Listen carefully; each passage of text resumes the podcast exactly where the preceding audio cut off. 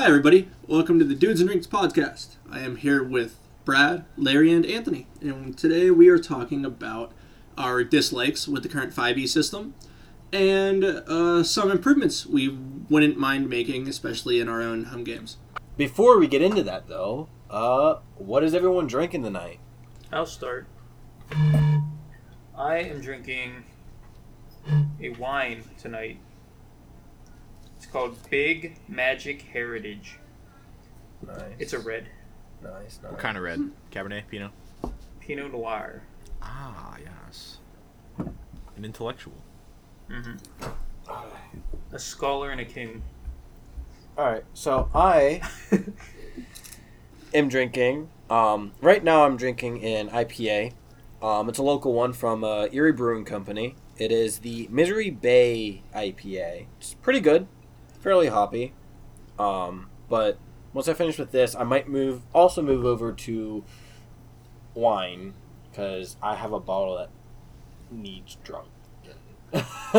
so, um, and that is going to be a um, uh, Bola wine, and it's going to be a Cabernet Sauvignon. Ho! I, do I have you turned on to the IPAs, Anthony? No, I just have a fucking unnecessary amount of them in my fridge, so I started drinking them. And surprisingly, this is actually one of the IPAs that I've actually enjoyed, other than like what we talked about last intro or last podcast. But that actually might be the next podcast, depending on when we release these. So it's gonna be a little bit of a time conf- kerfluffle there.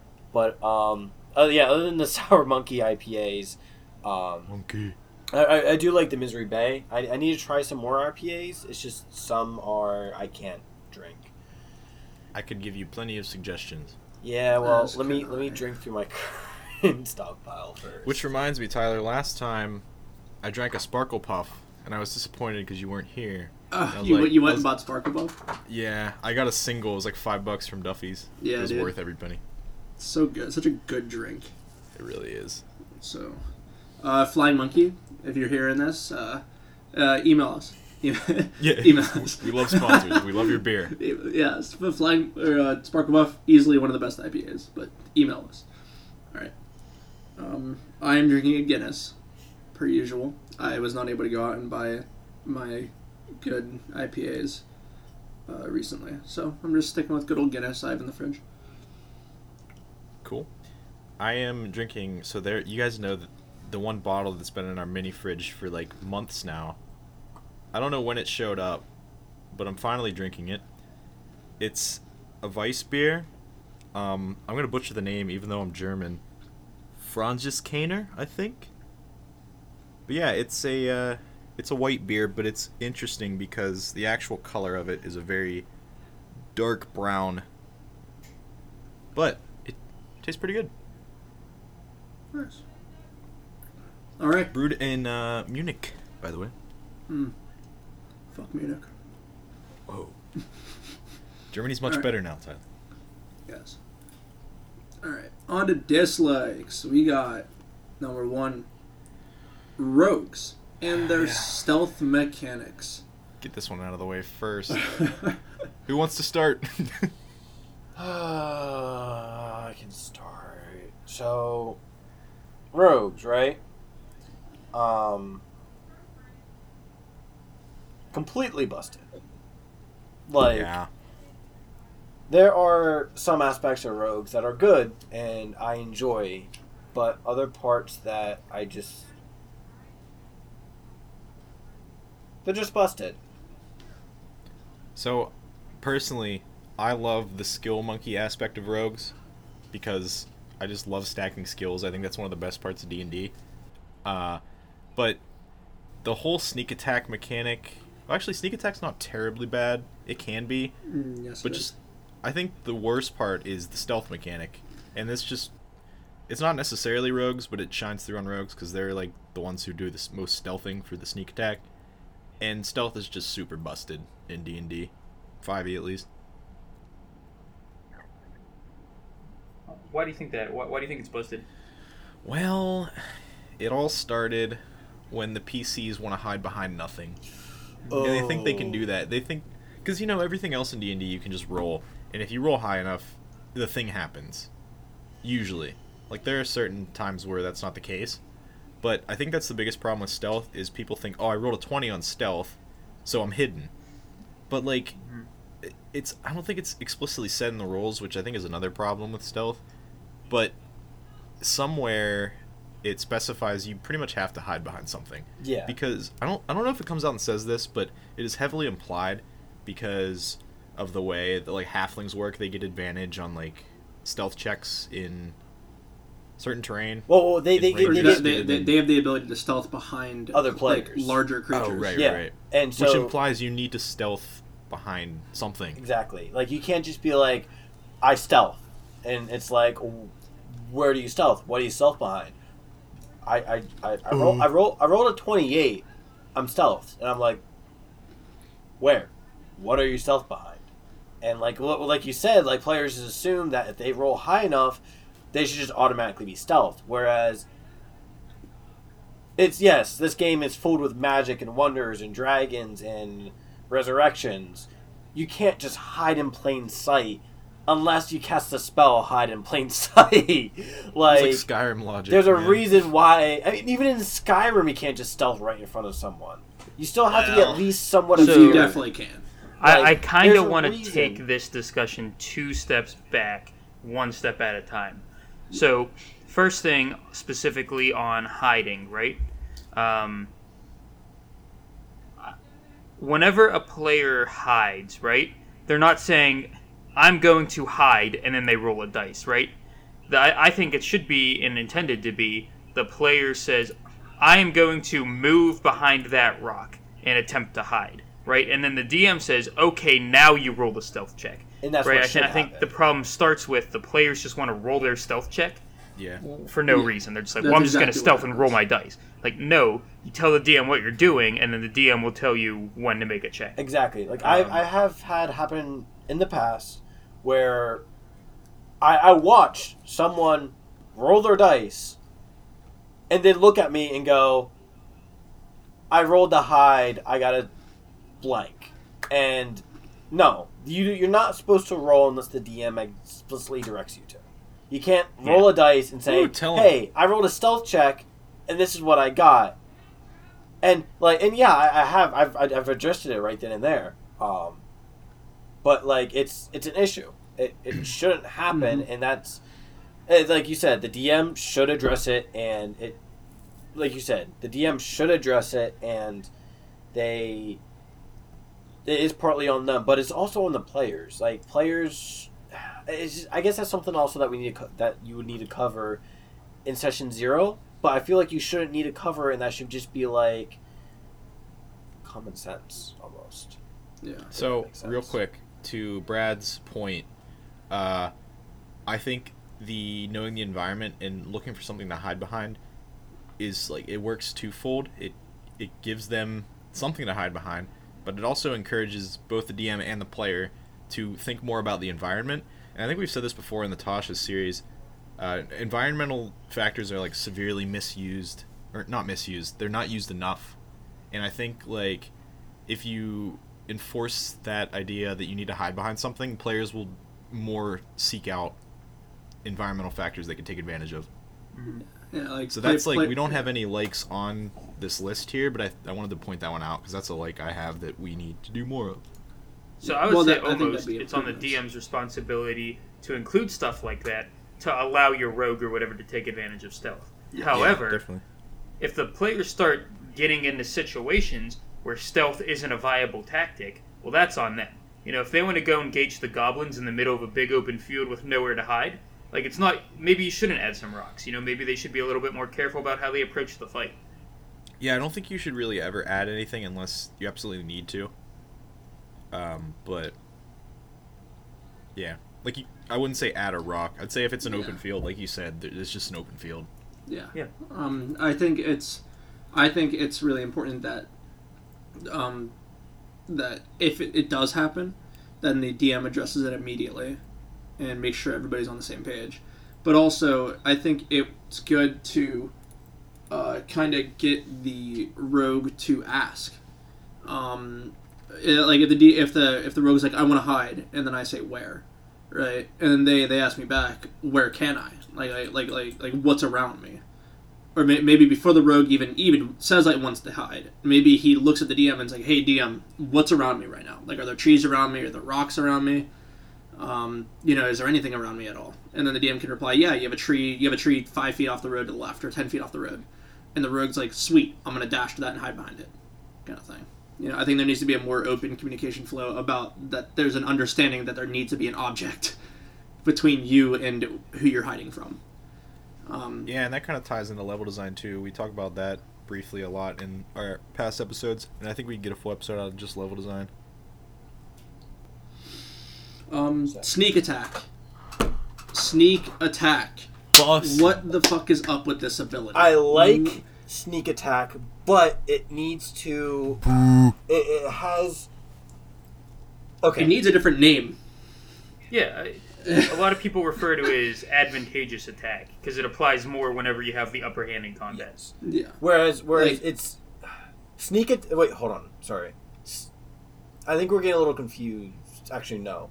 So there's they yeah. So sneak attack should be renamed to advantageous attack, and the other one, what is it? The surprise or whatever, where if you if you go before someone else has in the combat range, like first time, you get Yeah, like advantage round. or something, or you get additional stuff on That- that. that's a surprise. It's an additional round. turn. Yeah, which makes That's I- a totally I think- different mechanic. I think that makes perfect sense. That, that, that shouldn't be a rounds are cool. surprise. Like, like I think the surprise.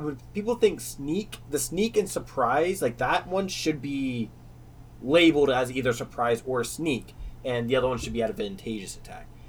Um, Uh, uh, what do you- Yeah, sneak it. Because I, was confused by that for the longest time. I thought you had to be stealth to get a sneak attack.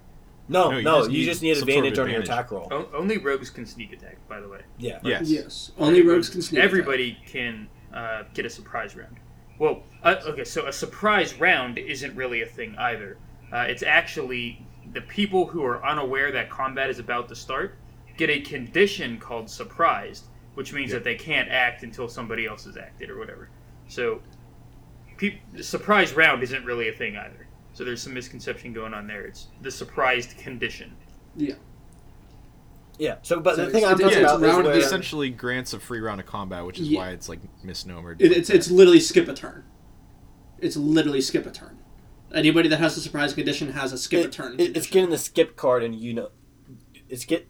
Fuck me! I just had a goddamn stroke. It's getting, it is getting the skipped card in you. You know. You know, Yes. not you know. What the fuck is wrong with me?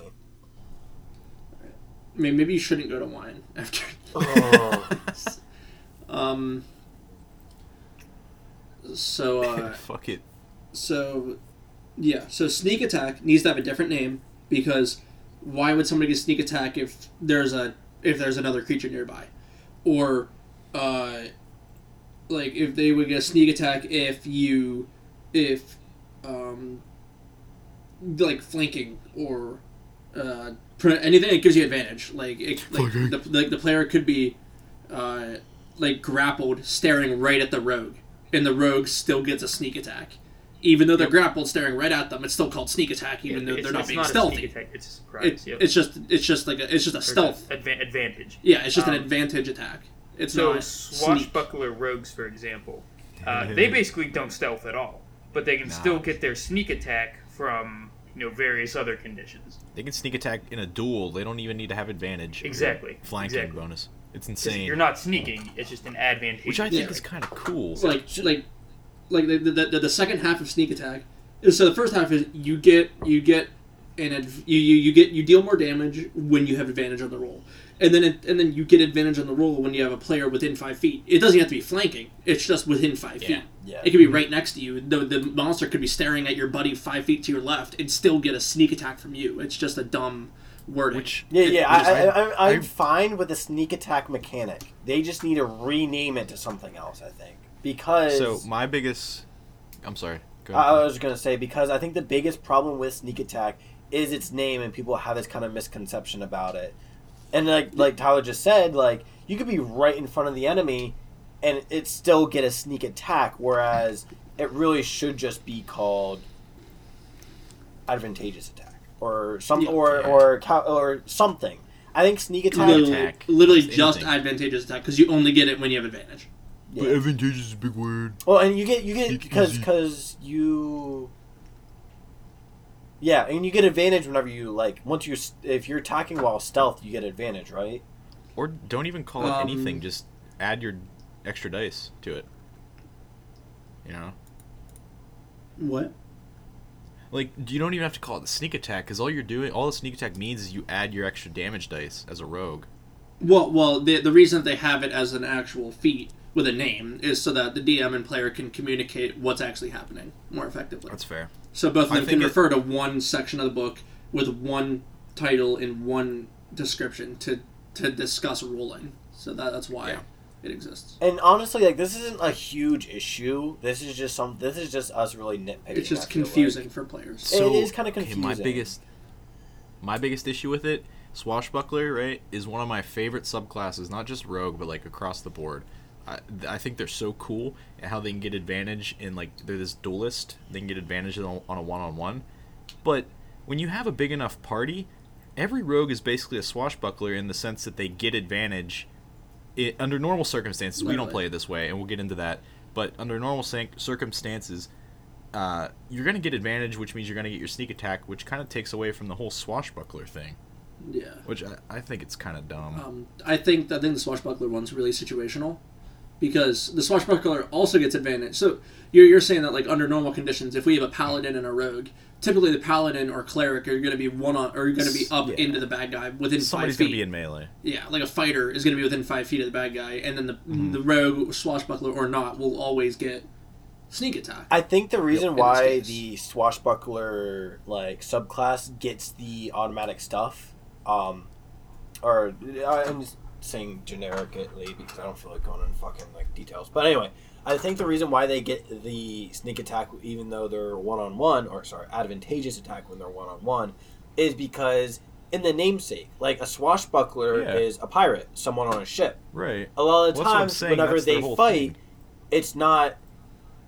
It's it's sure you have an entire crew that you're fighting with, but as a pirate, you're fighting an entire another crew. So that's a lot of Uh. one-on-one, that kind of combat going on there. So that's Yeah. where I think that comes from, and it just No, yeah, no. I- I- we're on I the same page. yeah. as far as I that, agree. yeah. In, I, I, I, I think it's just that we haven't had the experience of fighting a lot of enemies at the same time over one big like one monster. Like Sure. we, we, we don't fight like, like like fighting bandits for example. If we run into a bandit camp and there's six of us and eight of them, you're probably gonna be fighting one on one at some point in the fight. So you're gonna have an advantage on that fight. Yeah, I'm, all I mean, my point was just the rogue tends to always have the ability to get a sneak attack. Um, so in that case, the only thing that would set the swashbuckler apart is that they can engage a different target and get sneak damage, Yeah. which is still very which good. Is, which is But- perfect.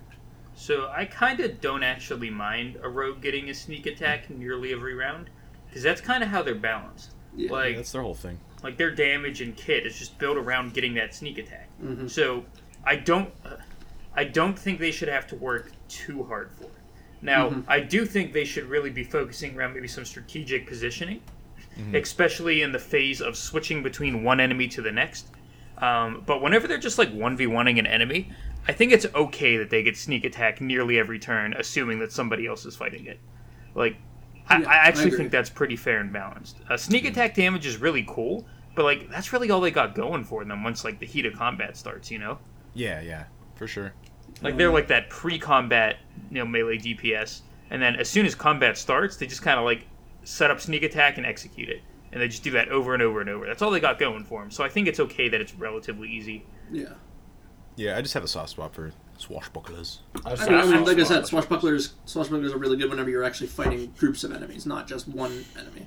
Swashbucklers Yeah. are good just fighting in melee combat, period, because they can get sneak attack always, Yeah. essentially. Which is So that's their thing, though. That's their thing. Yeah.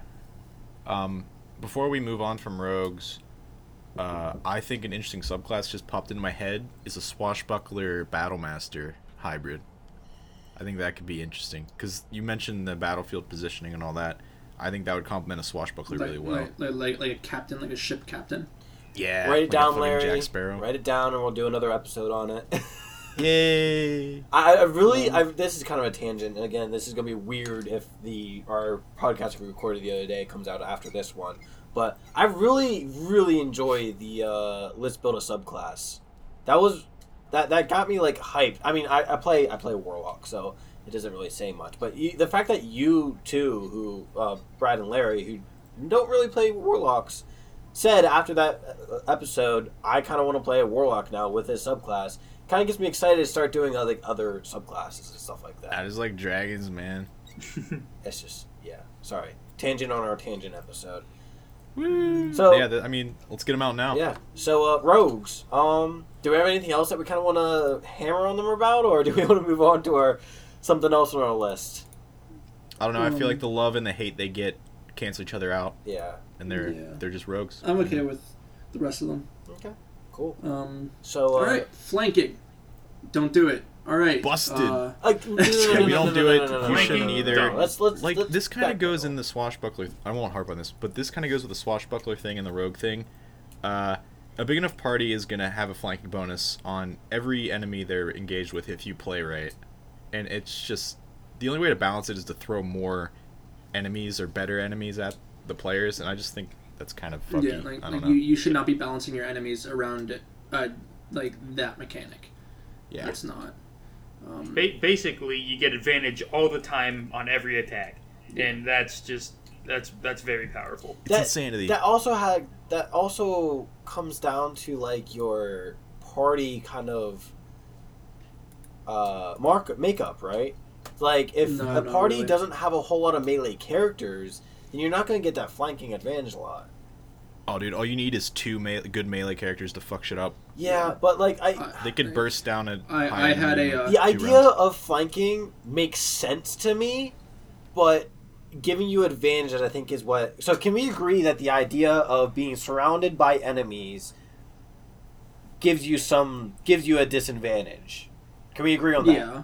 Like the disadvantage not as Yeah. in dice, but just a disadvantage in general. Can we agree on that? So I would. Like like, like I would say tactically you that- should have a disadvantage. Yeah. So I, I think the what needs to happen here, or doesn't need to happen, but what can happen when, with DMs doing like home uh, house rules and homebrew rules and stuff like that, is take the flanking concept, keep the concept, but change the the effect. the effect. Like give either give the flanked creature a negative to their AC, like a negative one or negative two or something like that, or um, give them give the players additional damage, like a plus one or plus two to their damage die when they roll if they're flanking. I've flanking. done that. I I I've personally added one to their attack rolls. I've allowed them Yeah. to add plus one to their attack rolls. Which is pretty much the like, exact two. same of a minus one to the creature's AC. yeah. So Yeah, so I like you said, uh, advantage or not advantage, flanking makes perfect sense if you're in melee with two players or two enemies, and you, you can't fight them both, like unless you're like some John Wick character, which is totally unrealistic. Uh, but anyway, okay, You- interesting idea. there has to be on. some sort of thing that happens. I think the problem is that advantage tends to be very fucking good in D and D. Yes. It is. I think it's equivalent equivalent to like a plus five. I think like statistically, Yeah. it ends up being about Statistically, plus it's a five. plus five. So Yeah, if you average it out. What about this? Now this may get busted because people can metagame and kind of like really fuck this up. But like you said, usually a party really only consists of like two good melee characters, maybe three. But what if the Mhm. enemy that's getting flanked has a minus one to AC for each flanking pair?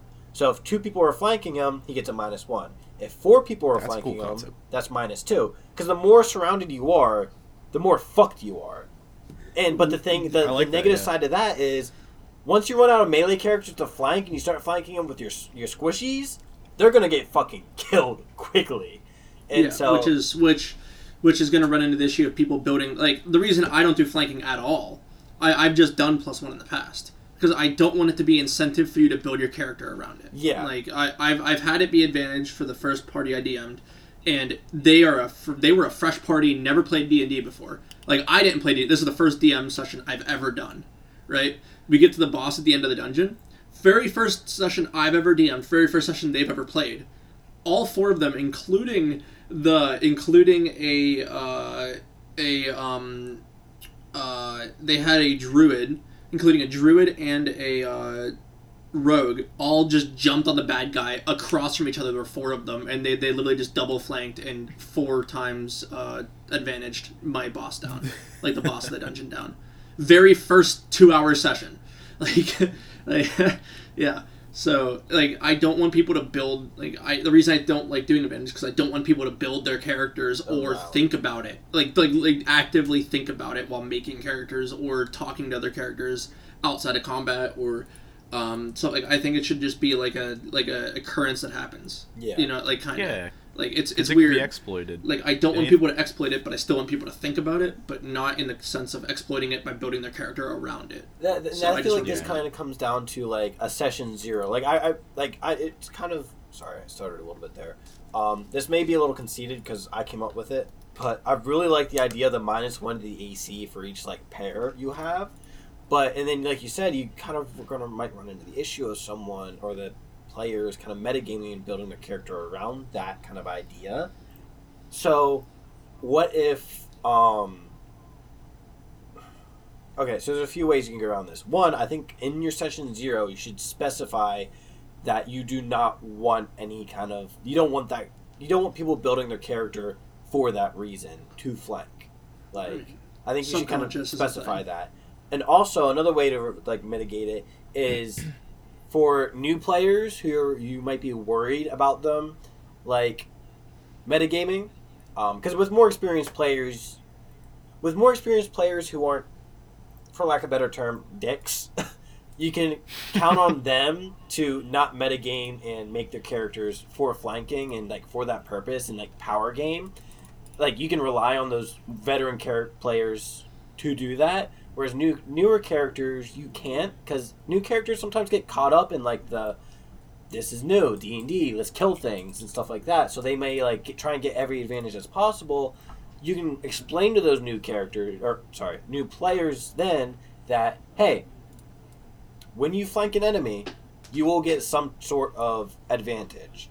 I'm not going to tell you what, but just know by flanking an enemy, you get a benefit. And just explain that to them. Don't explain the benefit to them. Just explain that there is a benefit, and then just behind the scenes add that negative number to their AC for each num- each pair flanking. Okay, I take a lot of problems with pretty much everything you just said. Okay. Dissenting opinion. So, first of all, I'm going to start with I really don't like the static, like plus one, minus one to ACs and shit. okay. Um, we kind of talked a little bit about that in the Let's Build the Dragon Warlock episode. Um, that the 5e design philosophy kind of stays away from modifiers, like like static number plus minus modifiers, um, because it becomes a lot of bookkeeping, becomes a lot of remembering stuff, and it's you know just a little bit. It, it makes an already slow combat system even slower. Gotcha. Um, I agree with that. so, so I don't like using that as some sort of buff or debuff type thing. Uh, that's why advantage and disadvantage can kind of simplify that a little bit. Uh, yeah, it does remove a little bit of depth in combat, uh, but the benefit is it speeds it up fucking significantly, which is great. Roll an extra damage Um, die. What about that? What, what was that, sir? Roll an extra damage die for each pair. That's easy enough to do. Doesn't scale very well. Yeah. I mean, I guess I guess the the the, the simple, the most simple uh, solution to this is do what Tyler does and just if they're flanked, they get a minus one to AC. Or sorry, you said uh, You, you, you just get a plus one to your attack. plus one to attack or minus That's one to AC. It's, it's really it, it- it's no it's the no best solution to it is don't balance Yeah. forward at all Let- because it's not intended to be in the game. That's my solution. I don't understand why we need to have anything for flanking. I don't think it should be a concept or brought up at all. Yeah, it's I like don't- I, I, I don't do flanking anymore. I've tried the plus one to attack and it worked fine. It was just uh because like, like the play it was it was not enough incentive for them to focus around it. But whenever they did, they they felt a little bit better. But like I've also just removed it and it's also gone fine. So I just keep it out yeah. at this point. So, two things here. Uh, I I kind of disagree with you, Brad. I don't think that necessarily the static shit makes uh, blah, blah, blah, gameplay longer. Maybe if you have the players do the math, but if you as the DM just, oh, uh, this guy's engaged, my enemy's engaged with two players, he gets a minus one to AC, and you note that down, that's easy enough to factor in. Yeah, but then if Um, they're like moving in and out of combat and there's multiple enemies, like it, it could just get a little bit of that hand. Yeah, yeah. Like Sure. I, I don't mind. I didn't mind having the players do the bookkeeping because if they forgot about it, then they forgot about it. I mean, I'm not Yeah. gonna. I didn't remind them. Like, like I if guess- you, like I don't know. I, I just So- like if, if you like if you don't keep track of your own character in the combat, then you need to like you know then you lose out on your advent. You lose out on the advantageous ability that you get. Mhm. In that sense. Um, and then second thing, uh, I think what it comes down to is realism versus game mechanics. And I think it's a game. Game mechanics should win out every time. Mhm. Uh, I totally agree that the realism factor would say uh, flanking would add some sort of benefit. But we agree, we all agree that advantage is too much. We agree static rules aren't really the way to do it because it adds too much depth to an already insane combat encounter if you're a DM with seven players, Mhm. which we are.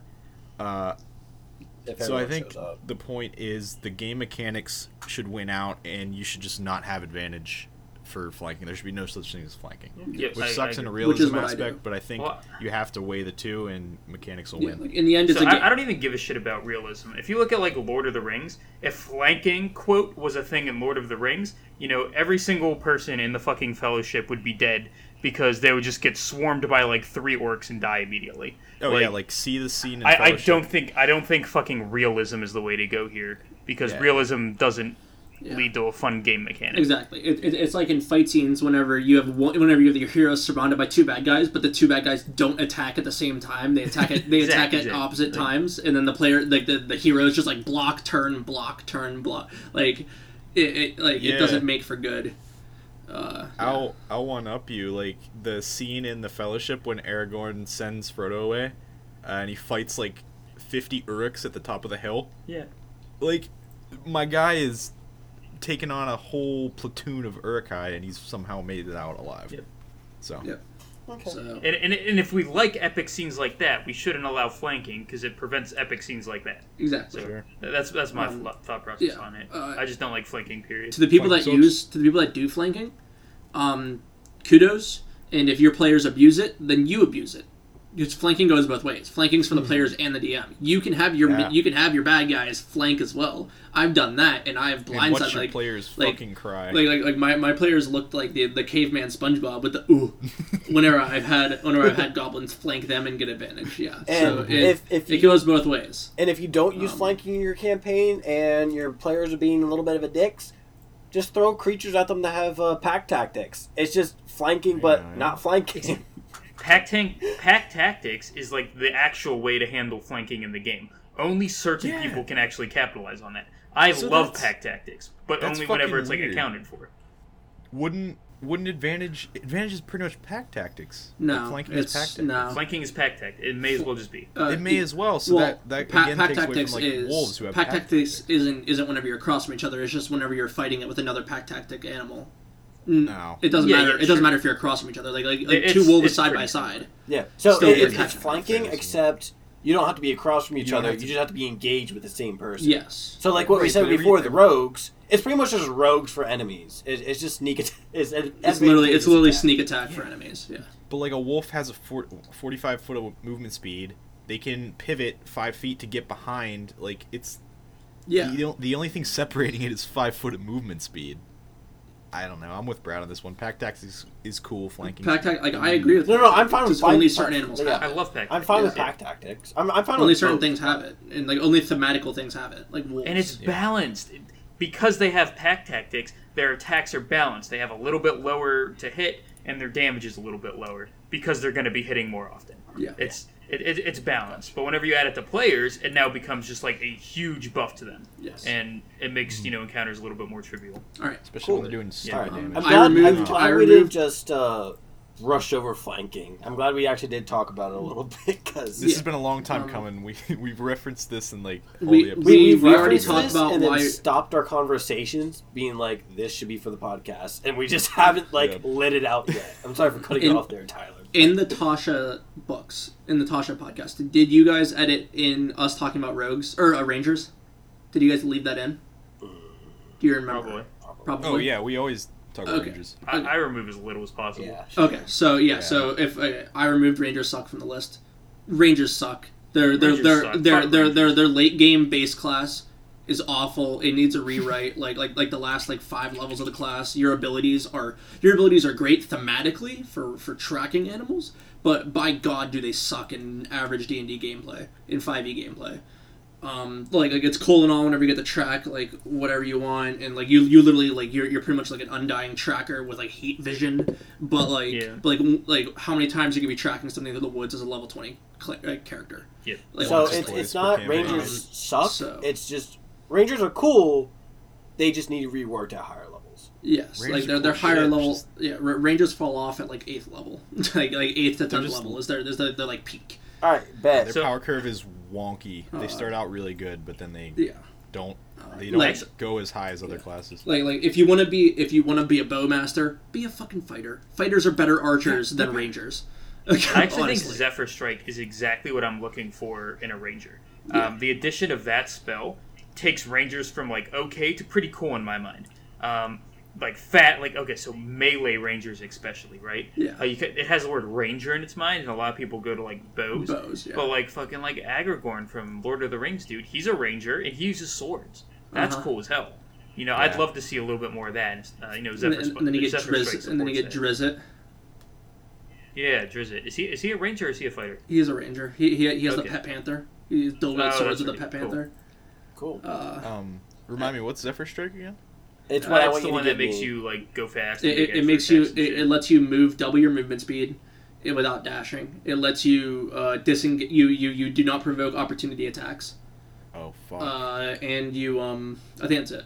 I think that's it. You do more damage. Wait, wait, wait. Yeah. What was the Bounce what, what was the one that lets you um basically attack six people at once and do like 60 10 damage? That, that was like What? like Rift Blade or some shit Oh yeah, from Tasha's. Larry, you need to give me that. Yeah. So uh so No, Zephyr Strike ranger, is no opportunity attacks. Uh, you can give advantage on yourself to one attack roll.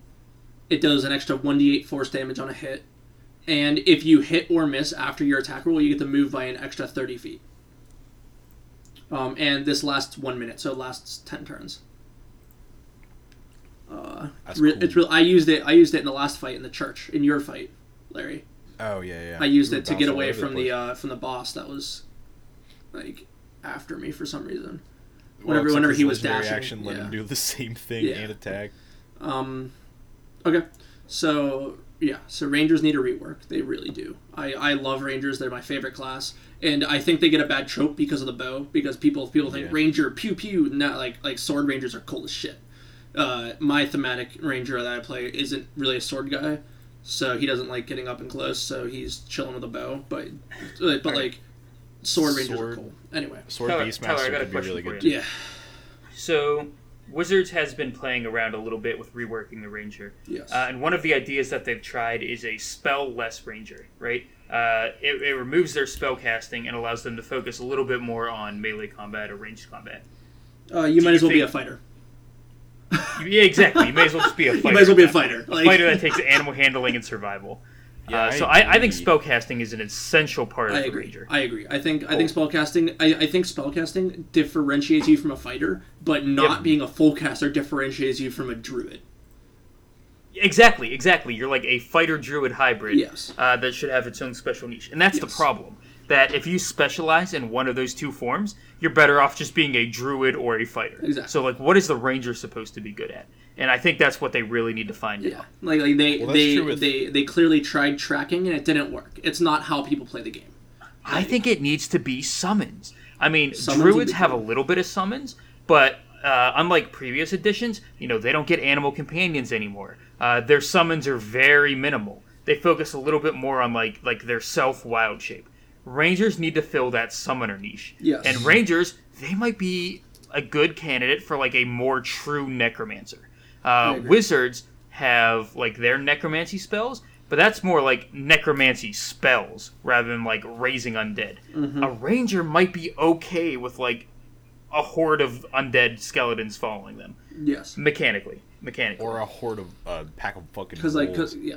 I Yeah, or a pack of Why does a Beastmaster only get one f- companion? because they, they they should be more companions. You should be getting more Yeah. companions. Could you imagine a melee ranger with a pack of wolves that have pack tactics with Zephyr Strike, that'd be fucking That's insane. cool as hell. Yeah. Like I mean, especially look at uh, hunters in World of Eh, Warcraft. Are, are, right? They are we about to make specs. a uh, ranger subclass, boys? Well, the, I Yeah, think the ranger subclasses are great. I think their subclasses are fine. Um, like especially the swarm. Oh my god, the, the swarm They just subclass I fell in love with. I I, fell in love with the swarm spell class in Tasha's. Oh, Dude, I can't wait to see this beekeeper it's turtle. so It's good, dude. I fucking made a beekeeper turtle. and and Yeah. he, he, he, he owns a hive, and then he has a tiny dimension door inside the hive that he just opens, and all those bees flood out and attack whatever he wants, and then he just sends them all back in. Oh, um, Yeah, I, I really want Rangers to be good. Mhm. Like, I, I really want to see him succeed. I feel like I Um, feel like we should make a ranger subclass. Um, That'll be at Tyler's. like, like like a summoning, like like like like a summoner. Yeah, like a summoning based Ranger. I think that I think that would be named just summoner, just a summoner ranger. I mean, yeah, we, we Um, we'll, so. Or So like a write that pack down. tactic We'll, ranger. uh, we'll, we'll save that. oh my god, the ranger gets pat tactics with his animals. Oh, That'd be Yes. cool as That'd be so cool. yes, that's what I'm Okay. saying, dude. Okay. Anyway, uh, Larry, Larry write stat that rolling, down. Stat rolling I think- versus point buy versus static. Ooh. Yeah. So I typically encourage my players to do point buy, um, just because I feel like it allows for a good amount of customization while ensuring that everybody is like exactly the same power level. Uh, I don't like rolling because I don't want somebody to get unlucky on their rolls and then have a miserable campaign experience because their stats are just lower than everybody else's. Now, there's a couple arguments against that, and I'm going to address them right now. Uh, one of the thing is, oh well, just add some like crazy ass like 4d6, drop the lowest one, roll that seven times, drop the lowest. like that's so much fucking work just to like mitigate mitigate like bad randomness. Whenever you could just use a better system that guarantees balance right off the bat. Yes. Um, the other alternative is, oh, people like RPing with low stats. You know, it could create a really good opportunity. Well, not everybody fucking wants that. Like, I, like if I, if my character had like a really low intelligence, well, that's not how I envision my character. I don't want him to be like really low intelligence, and I don't want to have to deal with that just because I rolled low. Let me just build him how I want him to be. You know. Yes, I agree. Um, so that, that's my stance on yeah. it. I believe agree. that Point buy. rolling is. Um, I, I okay. People are supposed to be the heroes, right? Like your Yep. party is the heroes. They are the center point. They are what the camera is following in this in this storyline. Um, and nothing sucks more than having two eights on your sheet. You're right, absolutely. So nothing hurts more than having two eights. Personally, Who has two eights? nobody, none of us. But If you roll bad, uh, Oh, yeah, okay. if you roll bad, like you, you, you can get sixes. Oh yeah. Like, like you, you can have fours on your sheet. Um, it makes for good role play, but only if the player wants to. Like, if the player wants to drop their stat, if, if somebody wants to lower their stats down, I will literally let them lower their stats down to a level that they want just to role play with it. Like, I will sure. If, if, the don't want to player spend all your talks to me about it. fine. Yeah, like as long as you go down and not up. Like, like so, like if you want to purposely put yourself at a disadvantage, go right for it. But you know, for role play, that is perfectly fine by me. But talk to me about it first, and don't put yourself higher, because that's not how the game works. Um, So I personally think- do. I personally like static.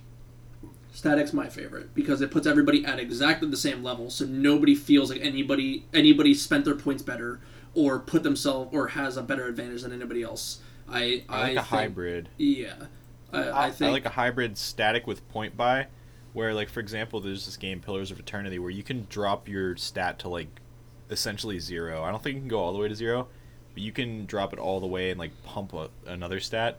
I think there should be a baseline of like maybe eight to ten. which is what point buy by it is. than- Point point buy is eight. Eight's the baseline. Oh, is Good it? point. It- It's low, so you can go. Yeah. yeah. Okay. So, I think I, I, all three of these options. I think they're they're good.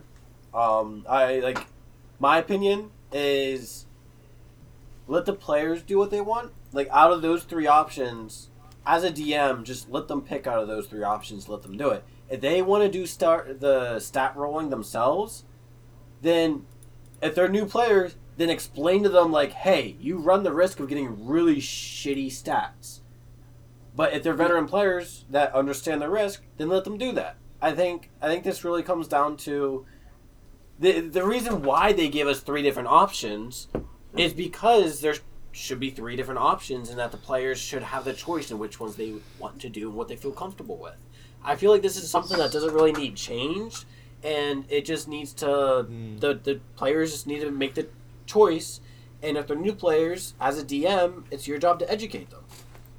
Yeah, and So I, I just think the- I, I just think the worst thing I could imagine is even a veteran player being like, "Oh, well, I'm just going to take that risk. I don't mind if I get low stats. They're going to do a roll. They're going to get low stats, and then for the next two fucking years, they're going to have to put up with that. And it might not seem like it at first, but like it might be miserable for those next two Yeah. years. And then you're going to have to make like a thing of just like, okay, well, do we want to like retcon that? Like you can just prevent it right off the bat. Yes. Yeah, or or you could um, give the player the option, like, hey, you can roll your stats.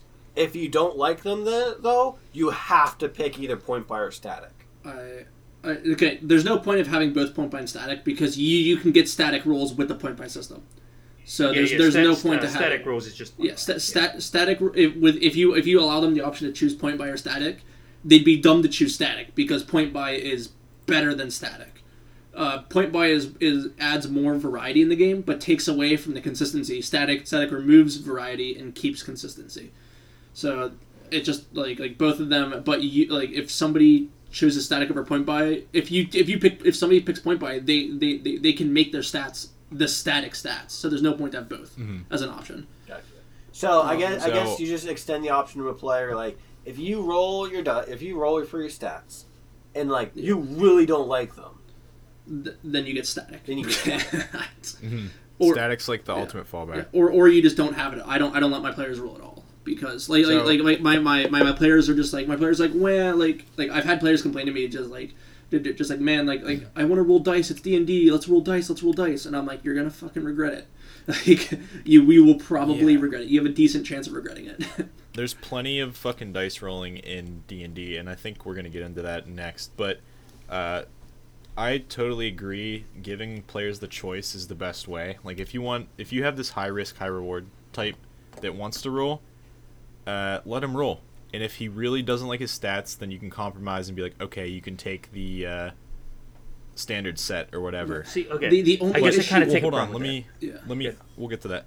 Um, but here's the thing.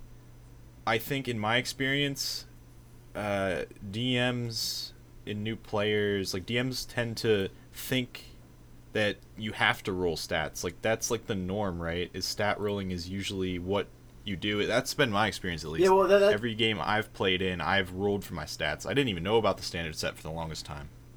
Yeah, and I guess I guess. Yeah, so I kind of get that because whenever I was very, very, very first introduced to D and D, like the first time I was ever introduced, was back in high school. Um, one of my friends was like, "Hey, you want to play?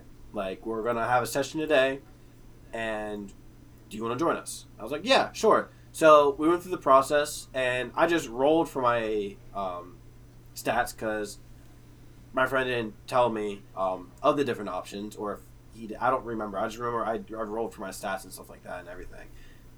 We didn't end up playing that day because one of the other players copped out and decided not to show up, so that kind of sucked. But anyway, we'll get we'll go down that rabbit hole in another episode. But anyway, so, So, like, I Larry, I do kinda understand touch where one like thing real Larry's talking about where Let's let Tony finish. sometimes you just don't know, and I think that falls back on the DM to kind of explain. Sorry for talking over you, Brad. I just wanted to. Yeah, Just real real quick before Brad, one little thing. Like sometimes I like I said I didn't even know. Even as a DM, I didn't even know there was another option. Um, it wasn't until like some some other DM told me there was the standard set. I was like, oh fuck! Like I didn't know about this. I didn't even know point buy was even in it. But okay I, I didn't. I I- didn't know about point Buy boy until um, another player that I was playing with bragged that he used it to always buff up his characters. yeah, I don't know The what the power solution is, but I think we need to emphasize like away from stat like rolling. the the only issue with allowing a choice letting somebody choose point buy and then retconning it to give them the other option because then they're always going to choose point buy because it gives them the best odds of getting better they're always going to choose ruling first to get the best odds of getting better rules than the point buy system so yeah, it's- I say don't don't let them don't let them fall back on point buy. I say let them fall, back, on static, set. Yeah, I, I misspoke, or I, I, I didn't misspoke. I didn't understand that static was objectively worse than point buy, but it is not Mm-hmm. just because I kind of like I, I zone sometimes. But no, yeah. So if if you if your player rolls and really doesn't like their options, then let them choose static. Otherwise, Yeah. they choose point buy. Yeah, I agree. All right, Brad. So I was gonna say, if you if if rolling your stats is a risk versus reward trade off, and somebody wants to take that, right? But if they end up getting like shitty rolls, and then you kind of let them back out and have the option of taking, you know, a static array or a point buy or some shit, you're literally just having the reward without any of the risk. Which means you should always roll your stats and then complain about them if you don't like them or if they're lower than average. Yeah. Which is stupid as hell. That Yeah, I guess- if you're gonna roll, you need to accept that risk, and you cannot allow them to change it. Which means you need to make sure that these players say, if you roll all eights, that's what you fucking get. Yeah, like, I'm about to have them sign a paper. Honestly, I would advise everybody to not even take that risk because all those eights are just going to lead to two years of miserable campaign. You know, so I, I, I would almost get to the point saying, no, I'm not letting you take that risk because it's just going to ruin the game experience. Okay, so I meant I meant like if they get all eights or something abhorrently bad. No, you I, them I go won't even say does- that. no, I don't, I don't give a shit about Hold that on, let me because you have to draw Let that line finish. somewhere. I agree, but like if it's so bad that they can't even play, then fucking give them the standard set. Who gives a fuck? But if they're like, if they have like, oh, I got a 16, a 15, 14, 12, 11, blah, blah, blah, but I want a 18, 17, 16, like, no, fuck off. Like, Well, you know what I mean? If it's not abhorrently bad that you can't even play, then no, you can't fall back on It- standard. But like, if it's so bad that you can't play, then It, Like- th- th- there's two But, things. but, but, but I'm not gonna make my players keep their eights just because. I don't know. That- I- if, if just you think- like that, that's what we're talking about. Like like why even let them roll if there's a chance of them getting sixes across the board? Like there there there's a chance of them getting uh, what is it? it there- there's a chance of them getting threes for every stat. Literally three in every single stat. There's a chance. It's low but there's a chance. So like why even let them roll to have a chance of getting threes in every stat and and and then and then like let them cry about it and then you give them the other options if they get below tens and everything. Like like what like where's the risk at then? There there, there there's no Yeah. ri- there's there's zero risk. I'd rather just not let them get a three in the first place. fuck it. Yeah, just do point buy no ruling. yeah, like like yeah like, like i agree rolling's fun. You know rolling dice is fun. That's the whole point of the game. Rolling dice is great. It gives players a chance to have like customized characters and like like theoretically it get, it adds a lot of variety and makes them you know it makes them feel like they got their players these stats themselves. But on the other hand if somebody rolls really bad they're gonna have a miserable time trying to catch up to everybody else with 20s they're, Yeah. they have a miserable time because they're, they're not going to feel like heroes. The, the, the average npc stat is 10 because the hmm. average player in the world is a plus zero modifier. It's a 10 or 11 so like if somebody rolls bad and they get threes sixes and eights across the board you're literally below average you're you're a bad hero You're scum. so like yeah it's not even worth letting people do that um so Yeah. I think this segues nicely into something I wanted to cover real quick. Is the randomness? I haven't played older editions, so I can't confirm this, but I've read that I think 5e is like more random as far as dice rolling goes than older versions, and I Uh, think older that versions ties. allow you to mitigate that randomness a little bit better Okay, gotcha. rules. Yep. So this kind of ties into the stat rolling thing. I think that rolling is overused, and I think that if you have like, I was saying this before we went on air, but like, if you have a plus ten to say stealth, there's still a chance that you fail your stealth check. Like you could have maxed out dex, maxed out stealth, like double expert or double proficiency, expertise, whatever. If you roll bad, like, sorry, it just doesn't make much sense to me, and there- I think well, we're gonna. we Let- talked let about this a bit, but work. there was my biggest counter argument to that is if you mitigate that risk and like say, hey, you have like a plus ten to stealth, but you still rolled shitty, so you fucked up. Sorry, even though you've been doing this for years. Yeah, that kind of sucks, but by allowing that to happen, you're allowing failure to happen. Like there's people who are masters in whatever they do in, in real life. There's days that they still fuck up, and I think that the option that they can still fuck up should be there. I totally agree, but I think it's it's too extreme. There's too much randomness. I guess I think. um Which is which ties in to we don't realism like, versus this uh, real- game mechanics. This again. ties. No, I mean yeah, that and also the passives that we wanted to cover. yes we will get there Ma- Maybe not this episode because we're uh, we're at an hour we're slugging along. this so- might just so- be a okay, so- gripe. so- this might yeah. just be straight dislikes. Yeah, so th- this we'll episode might just be dislikes, and the next episode might just be improvements. Yeah, we. Um, players not liking punishments for actions. Hmm. Um, Who wants to speak on this one first? Sully voice. It should it should be assumed I'm gonna grab a drink. I'll be back. that the pl- that the DM is not the world. The D okay, the DM is not the enemy. The DM is the world, right? The DM is everything from the air the character breathes to the NPC the character talks to, to the to the monster the the character fights. To the right? barmaid the that they DM is seduce. the DM is everything. So it is not fair for the for the players to assume the DM's going to warn them where they're when they're about to do something bad. Exactly. Are you sure like- about that? if you choose to attack a guard or pickpocket a lady next to a guard, you understand there's a guard there. The DM let you know there's a guard there. The DM shouldn't have to You say. have the Oh. risk right in front of you that something bad can happen out of this. The DM's not just gonna like not just gonna have the guard warn you. You should not expect the guard to warn you or expect the guard to, to take you to jail with like a hundred with like a ten gold fine or uh, like like you might go to jail and your player might be in jail for years like for, for for thievery. Your player might be put in jail for years, depending on how strict the government of that world is. So, and like, like, Or hanged. you need to understand that the DM is not going to warn you when you're about to make a bad decision. They're not going to babysit you. They're not going to hold your hand. That's not their job. Their job is to run the world. And if you make a decision in that world, they're going to make the outcome in the world equivalent to the world's outcome. That's not mm-hmm. like it's not it's not the DM's it's not the DM's job to make sure you do everything right. It's your job. You're the character. If you, as a character, decide to drop a proverbial nuke on both your allies and enemies, you shouldn't rely on the DM to say, Are you sure about that? Because it's not the DM's job to, exactly like Tyler said, to hold your hand and babysit you. This is you as a player making the decisions. When you're off playing The Witcher 3 or Skyrim, and you go to the fucking kill the chicken in River Run, the game doesn't pause and go, Are you sure about that? It just lets you do it and it makes you suffer the consequences. Like, Yeah, but you can always quick load. You can't quick load in D and D. Yeah. I'm not defending this. Quick yeah, quick no, no, I was just using it as an example because that's the easiest thing for people to relate to when making Yeah. bad decisions that don't impact them as a person, just their character.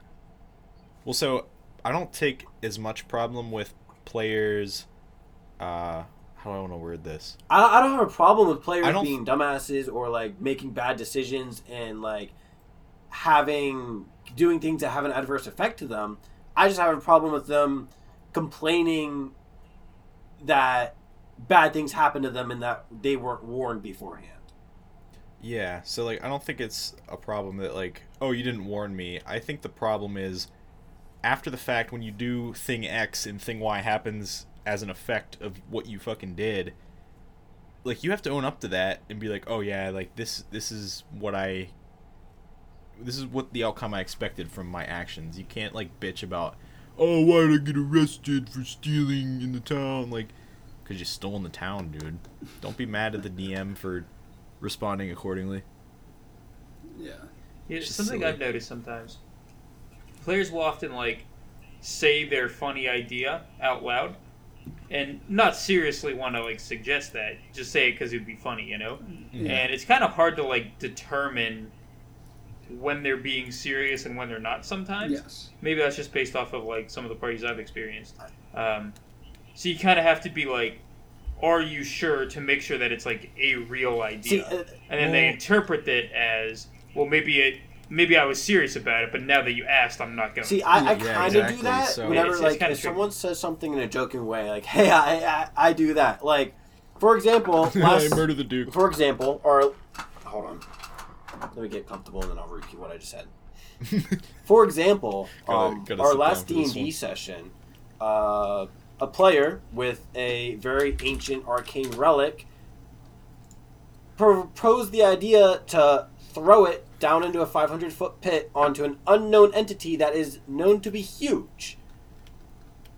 That was proposed as an idea, be it jokingly or not jokingly. My response to that was, "Do you do it?" Like I don't ask. That's what the like response like if be. someone says a joking thing or says an idea out loud, like then this goes for every like th- th- this is kind of like my way of saying, "Are you sure about that?" It's I'm it's not me trying to ask, "Are you sure about that?" It's just me personally trying to get clarification if are you doing this. So if you say something and I'm not sure if it's a joke or not, or you saying it in a jokingly manner, I will say, "Do you do this?" And then if you say yes, even if you say yes in a jokingly manner, I will follow through with what you said.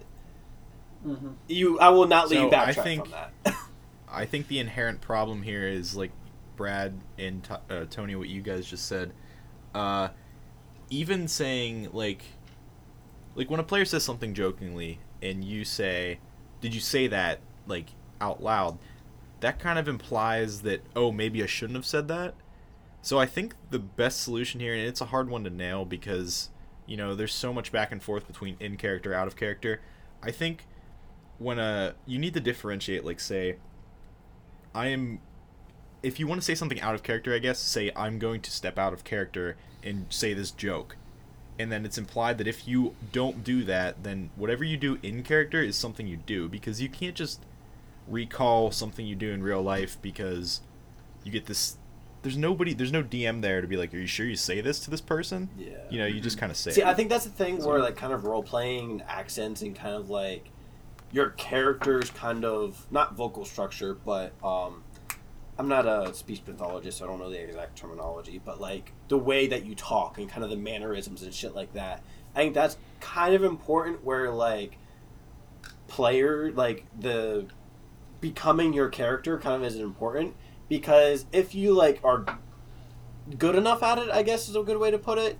Um, the difference between you playing as your character and you as your person, like me, whenever I'm talking as Kaldos, I will talk in the Russian accent and talk like Yeah. this. So, and whenever I break that and talk like this, you know that I'm talking as me and not Kaldos. So I can say my jokes in this voice.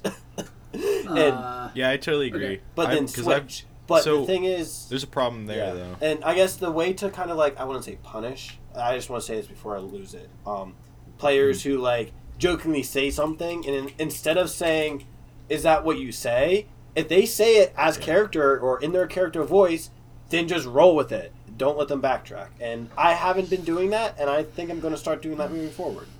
I, So I think, like you said, Tony, it is easy to differentiate if you have like that accent. But if you don't, like I've been a lot issue. better recently with Grim. Like when I'm role playing Grim, I you know deepen my voice a few octaves or whatever, and then you talk in your Russian accent. But what of a player that doesn't have an accent? You know, like like, I, I don't do uh, I one. know. Yeah, Yeah, you don't do one for Calum.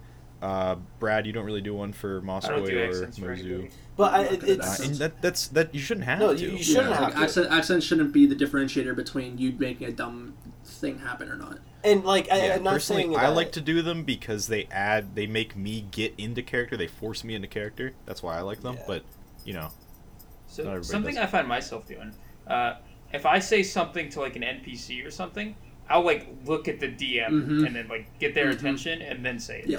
Yeah. If I say something like maybe or funny, I'll look at like one of the other players or something, and I'll just be like, like, like, like, hey, dude, sitting next to me, here's a funny joke, because like then it's not like directed at the DM who's supposed to be that NPC, you know. Um, The only I- issue with But that is that's if- that's not a foolproof solution. The, Yeah, the only issue with that is uh, if like characters are talking in game to each other and they say something in front of an NPC, that's where it get kind of gets muddied. And I, I want to reiterate something So- right here. I don't. I wasn't trying to bash on people not using accents, no, I know. I was and but it's just. Yeah. Um, I, I think the point I was trying to get is that like Brad and Tyler, both of you guys don't really use accents, but whenever I'm DMing or even as a player in Larry's campaign, I can tell when you guys are talking in Mhm. character and not in character just by the way your body language and you don't change your accents at all, but the mannerisms in your voice and the way you say things, like I don't know, I, I just pick up on it that you're switching personas basically. Yeah. Um. I want. Uh. Okay. So, what I do personally as a DM, I make it directly clear to my players that if they look at me and say that they do something, that is their character taking that action. There's there's no retcon. You cannot you cannot be like, no, I was joking, I was joking. if you look directly at me and get my attention, I look directly at you, directly in the eyes, eye eye, eye contact, and you say, uh, "I jump off that bridge." I would be like, okay, Okay. you you you just you you watch as blah blah, blah just hurls themselves off the bridge. They take Like, 12 d12 falling bludgeoning Like- damage as they splat so on the like, rocks. if like I like like you need to be direct. Like, like, like, okay, um, if you like if my players my players resort because they they know for a fact that I made it very clear that if you say you're doing something, your person your player does it. If you say you do it, you do it. So they they talk as as if it's an option. So instead of instead of saying like instead of saying like like like like uh like I go over there and do this, like to other players, they, they instead say, I can do this. I might like, like like is this a good idea? Should I do this? I can do this. This is an option, kind of thing. Like it, so it, it completely differentiates them talking about doing something versus actually committing to the action. If they if they say it in character or not, I do this, they do it. Like you do it. That, that's that's it. Like like you you you're talking in present tense now. You do it instead of hypothetical. I could do it. You know. So something I, I just thought of a, a simple solution. I think it just popped in my head. Uh, instead of asking, "Oh, are you sure?" or "Oh, do you actually do this?" which implies maybe you shouldn't do this. What if you just ask, "Hey, are you in character?" Easy as that. But, like- there's no even then, there's no No matter what you say, I it's feel like gonna they'll like, like I, I, I think my way that. is the most direct way to do it because like like like if they want to you can joke as much as you want at my table as long as you do not directly say I do this. Like I commit Yeah, to this fair. action. The moment you say I commit to this Yeah. action you are doing the action. That's it. Like there there's no retconning there's no takesy backsies there there there isn't a laugh off. Like you are like if you like joking or not if I say like like like like, like oh I walk up to the barmaid and like you know blah blah blah like you do it. Okay you're there you're at the bar you're talking to her. What now? Like you do it like so yeah, like, I'm kind of with you there. I um, think if you do like the, oh, what if I did this versus I do this? I think yeah, it's assumed they're talking to the party like they're like like if you're talking about a scenario right like it's assumed that they're talking to the party about what they should do in that moment like uh, I'm okay with that as long as you don't say I do this. If you say that, then you do it. Your play, your character Yeah. is you're currently in the action of doing that, and you cannot back out of it because your character did it. That's it. Um, and I've also had players say things out loud, say stupid things out loud that they think might that they think is like borderline stupid or smart, like stupid okay, and then they look at me after they say it, like like like a suggestion, like like like I could do this, and then they look at me, like for, for like for a reaction, whether I give them like if I don't because I don't say I don't say are you sure about that, like to warn them. I don't warn my players. But like I've had them try to judge me based on my like my physical appearance to what they just said, like my physical like like uh emotions to what they just said, whether or not it's a good idea. Yeah, your body language. Yeah, and I just stare right, and I just I'm numb myself to stare right back at them, just dead face, Yeah, exactly. just just like just staring. Like I just I just stare directly back at them. I just don't give them any inkling of whether it's a good idea or bad. I don't smile. I don't frown. I just stare right back at them. straight poker yeah, face. and like I, I've had players try to judge me like that, try to judge me whether or not I'm going to punish them for this action, and I'm like, I'm like, you. I mean, all actions like yeah, that, that's the very first rule in my campaign is all actions have consequences. Like if you like, well, very first front was have fun. I mean, have fun, but your actions have consequences. It's a close second.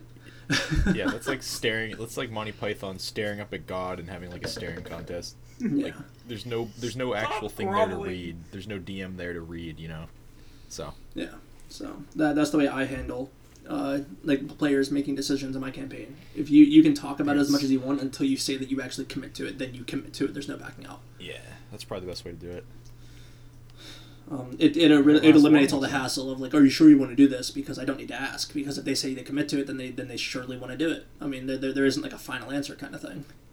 Yeah, Um, it's like uh, it's like on like uh, Who Wants to Be a Millionaire. Like like somebody could be talking about all the answers, but then they ask final answer at the end. But like them talking about the answers, like like oh, it could also be this, or maybe it's this, or it could be this.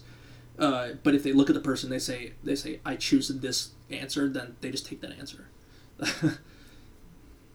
um, yeah, that, that's my that's my put on uh, differentiating joking versus serious in that sense. Um, are we all good to move on? Yeah. Yep. Last one. Yeah. This Uh, one. This one should be short. I have I have bared I have very little to say to this. Yeah, I Interrupting interrupting a narration.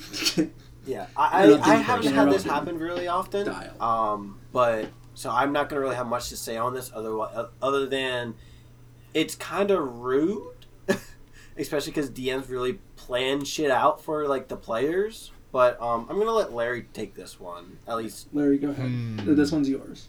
Or at least, at least to, So- to initiate. Yeah. Uh I just really what it comes down to is if you're having a dialogue with an enemy, it doesn't even need to be an enemy. If you're having a dialogue with an NPC and he's kind of talking and telling you all this stuff and then you just get bored, I guess, and you're like I want to shoot an arrow at this guy. It's like, well, I guess you can do that. But like if you were actually in the situation, what what would you really do that? Or you just I don't know. Um, Are you just so bored and you just want to kill shit that you interrupt Okay. a narration? I want to rebuttal to that. Uh, Go for it. that you said that like you said that like like you can do that, but like would your character in the moment do that? To to Okay. shooting us to shooting at a bad guy talking to them, would your So character I- sit there and listen? Like I think this is a sacrifice that we have to make for like realism in characterness and let's make a cool gaming like D&D gaming experience. Like yes, if we were playing like perfectly strategically optimally, you would shoot the fucking big bad in the middle of his speech. mhm. But we're here yeah, if you were playing fucking D&D for robot, fun. if you I want to hear what he has to say. playing an actual human exactly. creature. Okay. Yeah. Uh, there's one thing. Um, I okay. I personally don't agree with that. Okay, I, I agree that it makes a cool moment and stuff, but it's not the player's fault if the DM makes the situation uh, makes them a uh, makes the situation possible for the players to shoot them off the bat. For example, I've run I've run games where I've made the big bad evil guy show up as an illusion, and the the first thing the players did was shot an arrow through at him. Arrow went straight through and hit the wall behind him, right? And the, the illusion just chuckles and keeps talking, right? The hmm. players can walk away, sure. The illusion dissipates and shows up downstairs, right? Uh, That's just an in-game way to justify "don't interrupt my." speech." Exactly. Like, Like, you're just adding well, that extra step it- on top. It just feels unnecessary. But like, but could it, it happens in time and movie, let you like it happens speech. in everything too. Movies, like like the big bad, the big bad is either up really high, looking down on the on the hero, or he's over an intercom, or he's on like a TV screen, Or he's like like like, by like because something. everybody knows everybody knows the hero is just gonna attack the big bad guy because that's that's his job. That's the hero's job. Like like Yeah, it's so you- fucking like, like you, you but like but like like you need to have. Like I think that it's the DM's responsibility to like to make it fun, but it's not your game. It's not it's not just your game too. Like if the entire party doesn't want to listen to this dude's speech, but you as a DM wrote it and you like it because you wrote it, it's not it's it's not fair to the players that you're making all of them sit through this speech. Like No, I agree with Like- that. But like- like, how do you know? Hold on. How do you know he's a big bad evil guy until you hear him out a little bit? Like, for example, last session in my campaign, uh, this guy literally was just talking to you, and I forget who did it, but it they was Connor. provoked an attack. No, I think it was Anthony. He No, he wasn't talking to magnified us at all. on the. Yes, he was. he, No, he wasn't. wasn't. He was talking to the druid, and He was then the Connor druid. was like, "Hey, Kaldos, come up here and cast your spell." So I did. Oh, right, right, right. And then In the middle of the speech, Connor attacked him. Eh, no, no, no. Connor- Connor, Connor Connor, didn't attack him. Connor just he- he kept was- he was- interrupting him. Yeah, he kept interrupting him. Right, but if I wouldn't, if if on magnify gravity, if I would have just had him attack, like he should have, he should have just said, "Okay, fuck you guys, I'm gonna attack." It it would have been completely like you guys after the fact were like, "Oh, maybe this guy isn't bad." I like to make pretty much all my NPCs very gray. I don't think there's any truly black and white NPC or character even in D&D. I think it's boring. I think just because a dude's chilling at the bottom of a dungeon doesn't mean he's some BBEG that oh we're just gonna shoot on sight. You know what I mean? And I think that's what I was getting at when I say like interrupting a narration. Maybe it's not so much that. Maybe it's just somehow eliminate the trope of bad guy because end of dungeon means boss means we fight. You know? I mean, Uh, here, here, here. Okay, do you want to know? We, we were we were the players in that game. Do you do you want to know Yeah. my connotation of going into that room? Okay, Sure. Number one, we broke. We we uh, we encountered the undead who attacked us on sight in the woods. We come up to the castle. We get attacked on sight in the castle. We go inside the doors. We get attacked in sight on door. We get we get attacked on sight inside the inside the hall, and uh, we go down the stairs. We find the archdruid who was captured, who's currently beaten up and being bruised tortured. and awful. Who, who, who's Yes, talking? because- Who the big bad evil? guy- Who, who the dude is talking to? So we found the archdruid that was kidnapped and tortured. We get attacked No, three times prior. We we see all the guys that that attacked us prior in the room, standing there guarding, like just chilling. Like we're not gonna enter that room with an open mind, saying, "What if he's not a bad guy?" Like there's, I mean, come on, like there there is. Uh, you guys, not only the druid, but you guys broke and enter into a castle held by him. okay, So, Yeah, they- so like they- we were, that, at that point, why wouldn't he attack us on sight? We They- rampaged through his castle and broke in and killed all of his men. Okay. So So that kinda didn't- leads to maybe point I he wanna thought he couldn't win the fight, so he's like, "I'm gonna try and talk my way out of this," even though I just got magnified gravity. That's right, also let- a thought. Let, let me, let me- I just had a thought. So, if my big bad evil guy, if his goal really was to just wipe out the party as quick and as efficiently as possible, He would do the same. fucking, I would just hire like ten fucking wizards to walk up to the party and just fireball you in your campsite. Like, Yeah.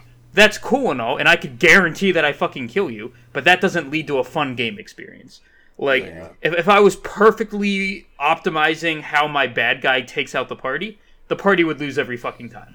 And that just doesn't lead to a fun game experience. So instead, you kind of make these like like affordances or whatever that say, well, the bad guy's not going to do that, not because he can't do it, but because oh, he's a little bit cocky. It's like you're just adding these like stupid little like like like like the bad guy isn't as good as he could be because you want to give the players a chance. And I think that kind of needs to like implicitly go both ways for both the players and the DM. Say, I'm not going to kill you guys in your sleep without any sort of effort if you guys at least let my fucking villain monologue. And because it leads to a better game experience. I think that's almost an out of game issue. I'm It's- it's fine. not I'm even fine the with the monologue, monologue. like, if it- like, like I'm fine with. if it if I'm if I'm monologuing for fucking like ten fucking minutes and it's just absolutely terrifyingly god like boring as shit, I'm gonna be like, yeah, like interrupt my ass. But if I literally take if it's like, if it's like two paragraphs, sixty seconds, like forty-five to sixty seconds of your time deal to like it. add inject some narration or lore or background into the campaign, like fuck, just give me that minute. you yeah, know? and I, I'm fine are- with there are- monologuing. Like, if I knew your character was gonna like monologue and shit like that, I, I mean, I probably would have so magnified gravity because I was under the assumption that you guys were gonna attack on sight. But I'm fine with letting characters monologue. Like, if you start talking, I'm gonna let you finish. I, I, I just, I just think it comes down to the. Uh, it is my mistake, I guess, for attacking on sight. But I'm used, uh, again, like Tyler was saying, we were used to getting attacked on sight. like like in the But, woods outside yeah. the, the castle. We didn't even break into the ca- like we were nowhere near like we were on the shore almost, and we just got attacked on sight by a patrol from the castle. Like like what are we supposed to think about the guy who's having these guys attack people on sight? Uh, we didn't like, get attacked on sight. Found We, out, hold on. we, But what you later found out is this guy isn't necessarily a part of the group that attacked you. The group that attacked you could have been from the ruins. Yes, but we you did- figured out there's this entire Okay. splinter. no, we asked them, and they Okay. explicitly said that they're from the castle. They're doing patrols for the castle. Yeah, we did. That might have been an oversight on my I, part. remember, I explicitly remember asking them, Yeah. like, "Yo, what's up with we- that we- we castle? Like, we're doing." them. They're, they're like, "We're doing patrols Yeah. for it." Yeah, we, we interrogated the hooded figure. We killed the undead and interrogated the hooded hooded figure. Like All right, that's they my bad. um like we you you cannot expect the players to be fighting tooth and nail through hordes of enemies to get to the big bad evil guy and then the big bad evil guy just expect and then expect the big bad evil guy to have a 30 second to minute window to just talk like I- that that is not a fair assumption to make for the hero like like, Yeah. like Sure, it, it's like- it's not in character, but it leads to a better gaming experience. So I think you, Yeah, you should really yeah. just let it. I'm happen. fine. With, Like- I'm fine with letting it. I, I don't give a shit if it's I didn't attack on per. I didn't attack on sight. I let the monologue go on, but like you, you cannot expect your players to allow that. Yeah, I Like, mean, you cannot I- expect your like- players to just accept that as an outcome. Like, I'm not it- expecting it. I was just I was making the point like like Brad said, it it adds to the gameplay. So why wouldn't you let it But, happen? but And, like, as a I- DM, it's also your responsibility to work around that and try to filter in No, a no. way to allow that to happen to make a better game experience. No, I don't I- necessarily think so. It goes I- both ways. I, I would approach it in the same way that you would approach like an improv situation, where you kind of have like like the yes and, where you're both trying to like work together to create a cool scene.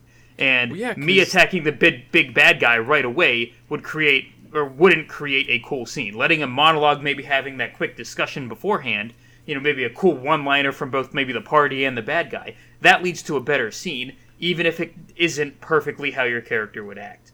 Like well, even if it's not like the most optimal way to accomplish your goal. Sorry, that's probably a better way to put I, I do really. I, I, I would sacrifice optimal character action for a better experience for like me, Brad, the player. You know, because I would rather have a fun D and D experience that we could talk about later than saying I killed the boss before he could do anything bad to me. It's like whatever. I do like, I do like don't how Well, in, the- in the in the I, I- after I think this is an out of game issue. in the after conversation you guys had with him when you did like uh, agree to lay down arms on both ends ended up being arguably beneficial for you guys and you got a little insight on his character as a whole and i i, guess my whole thing is I'm like I, I really love characters and i think that it's not only the player characters who should be classified as characters in d&d i think that the npcs should be as good as characters as good of characters as the PCs, I guess is my I, I do like how you handled um, us attacking on sight, and you kind of like, yo, and like I, I like how you did that. Um, know what I mean? Like whenever Connor was like, do yo, mean? do the magnify gravity, I did the magnify gravity, and then you handled it being like, oh, someone's there, yeah, yeah, yeah, come on in, come in, and then let's chat. I, I really like that because then that opened it up like, hey, maybe this guy just wants to talk. So, what we all kind of just sat back and let you talk, for the exception. And I think the issue Well- is it does need to be both ways, and it, you need to be allowed to talk. uh, to be brutally honest, the reason that happened is because my my whole philosophy is like I I step into whatever NPC I'm currently taking control of, and I think what would they do in this situation? And when I stepped into him, I was like, I can't win this fight.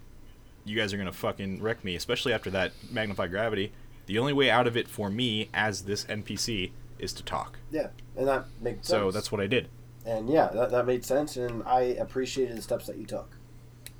So like, it wasn't really, it wasn't really. I wanted to monologue. It was like this is me as Orabir's only way out of this situation. Especially since we So, carved through the rest of the place with fairly, relatively ease.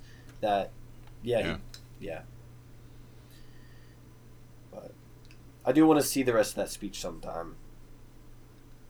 Oh, there wasn't much uh, left. I can I send think you. you if you want. finished it. No, no, no. He, he didn't finish. I finish more or it. less. I more or less You, you. I you had a little one bit sentence left or something. Well, like uh, because we talked about it, because we, we kind of went into like what he would have covered in like the after dialogue where we were kind of asking questions and it was kind of like equal. Yeah, you got the gist of it. which was good. I just and like players interrupting the monologue. I feel like it. It's not okay, but it can be looked over if like you interrupt, but then you keep monologuing and then that's it. But to continue interrupting and continue pushing it and to continue like, for example, you shoot an arrow at the uh, hologram and it goes right through, and the hologram or illusion continues to monologue, but your character continues to shoot arrows through the illusion. I feel like that just constant like, fuck you and fuck your monologue and fuck everything you planned. I just want to kill shit type of thing. It, it just rubs me wrong. Well, okay. Yeah, I, I agree. It's borderline murder hobo. If, if I, I don't know. I mean, I mean, my big bad evil guy killed this dude's family, so it's perfectly justified for him to immediately try to kill this dude. Yeah. Like, like that, he, he literally killed the guy's family in front of him. And But to like, continue if you start shooting arrows my big the bads in the middle of my monologue, I'm going to start sending assassins after you in your sleep. What? Like the reason I don't send assassins after the players in their sleep is because I don't think it's fun. Like It wouldn't I could probably guy. drop a I could probably drop a player character every single time you long rest in the woods, but I don't because it's not fun. And that Yeah. might be optimal for the bad guy to come after you and do that, you know. But I don't because it's not fun. I, I mean, I mean, it's also assumed that if you're on your bad guys, like, it, it- there's a difference between being on your bad guys' radar and not being on your bad guys' radar. If you're on your bad guys' radar, you should be prepared to defend yourself against whatever. That's he not the game I want to play. Players are always on the bad guy's radar. Like, Players are fucking obnoxious always. as shit. I mean, I'm guilty. Grimgor's Grimgor literally walked up to a possible like assassin and just talk shit on him. we we. I could. I mean, Tony had every right to have him get his guy and murder me in my sleep. You guys haven't slept. And- oh, and you I was haven't- staying at. we were not on your bad guys' radar in the bottom of that dungeon until we entered the bottom of that dungeon. No, I'm not. I'm not talking about my guy. I'm talking Yeah. about like to Brad's point of if if the bad guys knew enough about you and wanted to assassinate you, they could easily do it. You know. You. I mean, know. well, you also taken the. If, if the guy in the basement was lying to our face that whole entire time, and he actually really just has it out for us, if we don't get assassinated within the next like three days, then I, I would say that you're not playing him optimally. But I don't think you should be doing that at all because it leads to a bad gaming experience. no, that's literally campaign over. Yeah. Like, Exactly, and that's why would I do retarded as fuck, which is why I don't think we should do But it. then at the same and time, that's why we I, I, I think there's like that two-way street of you don't assassinate me in my sleep because it's optimal. I won't kill you in the middle of your monologue. 'cause it's I, I, I think we're so, all like, in I think- agreement on like the same points. We just kind of keep reiterating them because we all agree Yeah, sure. The not. DM should be allowed to monologue, and the players should allow them to monologue. But it again is a two way street. I don't even think it should be you're allowed, you're not allowed to monologue. I think it should be there's this two way street, like we keep saying, of like mutual respect between DM and players. Um, I think that's what it can boil down to. And it's it's not like like if you interrupt my monologue, I'm not gonna be personally dis like disrespected. I'm I'm gonna be a little upset that I didn't get to be my big bad guy, but like I'm not gonna be I'm not gonna have a grudge against you for the rest of the campaign. Um, I just think that all this stuff can boil down to, like I said, just like a mutual respect thing. Like Brad said, listen to the bad guy for a minute, and he doesn't send his assassins and slit your throat in your sleep. But like on the other hand, if i- okay, your bad guy turned out to be good, right? Maybe, Right. as far as you know. You yeah, as far like turned out in our on our case on our end to be good to for us like theoretically He as didn't of, kill us on sight. as of now. Yeah. For now. but like he like like us talking to him right like he could have talked to us like, like like a bad guy can also evil monologue can monologue about being evil and doing evil things to the party. And it's just Mhm. i don't think it's right to expect the party to sit there and just accept it. Like like like if the, if the bad guy's like if the bad guy's like af- like like, like it's one thing to be like after I kill you I'm gonna go destroy that village. Like that's all he says you know? Like Yeah. your player's not gonna react in time for him to, to interrupt him in one sentence but if your player if your guy's like after I kill you I'm gonna destroy that village and then after the village I'm gonna go to I'm gonna go destroy the town up the street after the town up the street I'm gonna take over the world and like like by the time you get like five sentences in like if he keeps talking about doing bad shit your players aren't get like it's not expected it's not a two-way street anymore of expecting your players to just Well, just, if- uh, just open their If ears If I did that, then I. I apologize. No, no, I like you did. I, I was trying. I was trying to like because I also asked questions in between. I tried to break it up by including you guys into the discussion by like, oh, any soldiers in your bunch, blah blah blah blah blah, and like literally look straight at Connor because I know he's a soldier, and he's just like crickets. I was like, okay, like the, I'm just saying, just shoot your arrow at me now. like in my opinion, in the games I run, uh, you guys run different games. That's perfectly fine. I'm not saying your guys' way is wrong or anything. Tyler's in making my fun opinion, of us. in my Get opinion, 'em. there,